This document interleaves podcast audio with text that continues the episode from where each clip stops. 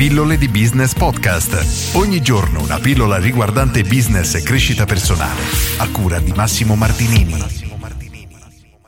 Qualità, sconti, percezione e vendita online. Oggi rispondo a Stefano che mi chiede: Ciao Massimo, complimenti dei bellissimi podcast. L'ascolto praticamente quasi ogni giorno su Spotify. Grande Stefano che mi segui. Per chi ancora non mi segue, potete cercarmi su Spotify, su YouTube, sull'Apple Podcast, ovunque ci sono, quindi seguitemi ovunque. Allora, ma veniamo a noi. Mi chiamo Stefano, sono un apicoltore e produco del miele di nicchia di alta qualità. Ho sempre venduto il mio miele al dettaglio in un piccolo negozietto in cui ci sono molti turisti e rispetto ai miei concorrenti ho sempre voluto far percepire i miei prodotti come qualcosa di unico, per cui ho sempre fatto dei prezzi molto più alti e praticamente ho notato che alla fine i clienti tornano sempre da me e le vendite sono aumentate. Ho due domande da farti. Prima, se un cliente chiede lo sconto, secondo te è probabile che non abbia percepito un alto livello di qualità? Secondo, per aumentare i miei clienti online mi consigli di usare una sponsorizzata su Google Ads o Facebook Ads? Ti ringrazio, sei un grande. Grazie Stefano, sei un grande anche tu. Allora partiamo dalla prima domanda, ovvero se una persona chiede uno sconto se non ha percepito il valore del prodotto. La risposta tendenzialmente è no, perché ci sono persone che lo fanno proprio di abitudine. La domanda vera è se non comprano perché non gli fai lo sconto, non hanno percepito il valore del prodotto, in quel caso forse sì. Considera che tendenzialmente se la persona non compra ci sono due motivi, o veramente non ha capito quello che gli stai vendendo e quindi ritiene il costo superiore a ciò che vale, la differenza tra valore e prezzo, oppure seconda ipotesi effettivamente non se lo può permettere. Ora tu vendi miele, per quanto possa costare, non credo che sia una cifra che sia completamente fuori portafoglio delle persone, per cui se non acquistano probabilmente non ritengono il prodotto di un valore pari o superiore alla spesa. Tutto qui. Però hai scritto che le vendite sono aumentate, per cui problemi non dovrebbero esserci. Semplicemente le persone, ripeto, ti chiedono uno sconto per magari arrotondare o avere dei vantaggi. Comunque, se poi comprano, va bene, il valore è percepito. Riguardo alla domanda se è meglio utilizzare Google o Facebook, la risposta è dipende, dovresti testare.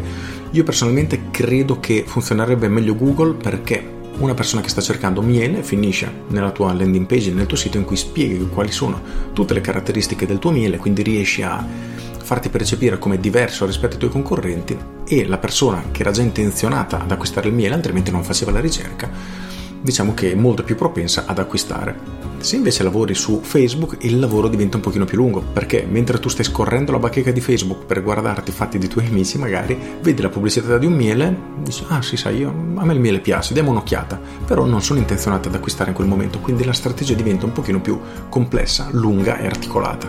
In ogni caso uno non esclude l'altro perché una pubblicità fatta bene significa che investi 10 euro e guadagni 11 12 20 100 200 per cui ogni soldo che investi in pubblicità ha un ritorno maggiore, per cui assolutamente non escludere uno dei due canali, testali entrambi e poi eventualmente tieni solo quelli che performano in maniera positiva. Approfitto poi della pillola e della strategia che ha utilizzato Stefano, ovvero quella di utilizzare un prezzo più alto.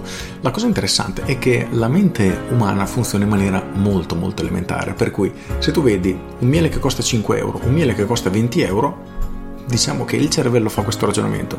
5 euro è peggiore di 20 euro, altrimenti costerebbe uguale. Per cui scegliere un prezzo che è più alto della media ci fa percepire in automatico come di qualità superiore, anche se questo non è vero.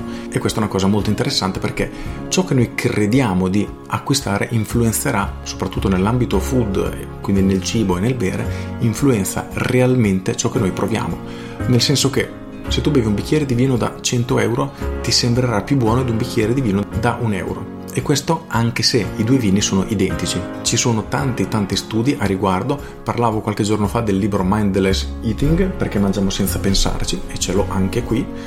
E anche qui vengono fatti degli esperimenti e riportati esempi sui vini. Veramente, veramente bello come funziona la mente umana sotto questi aspetti.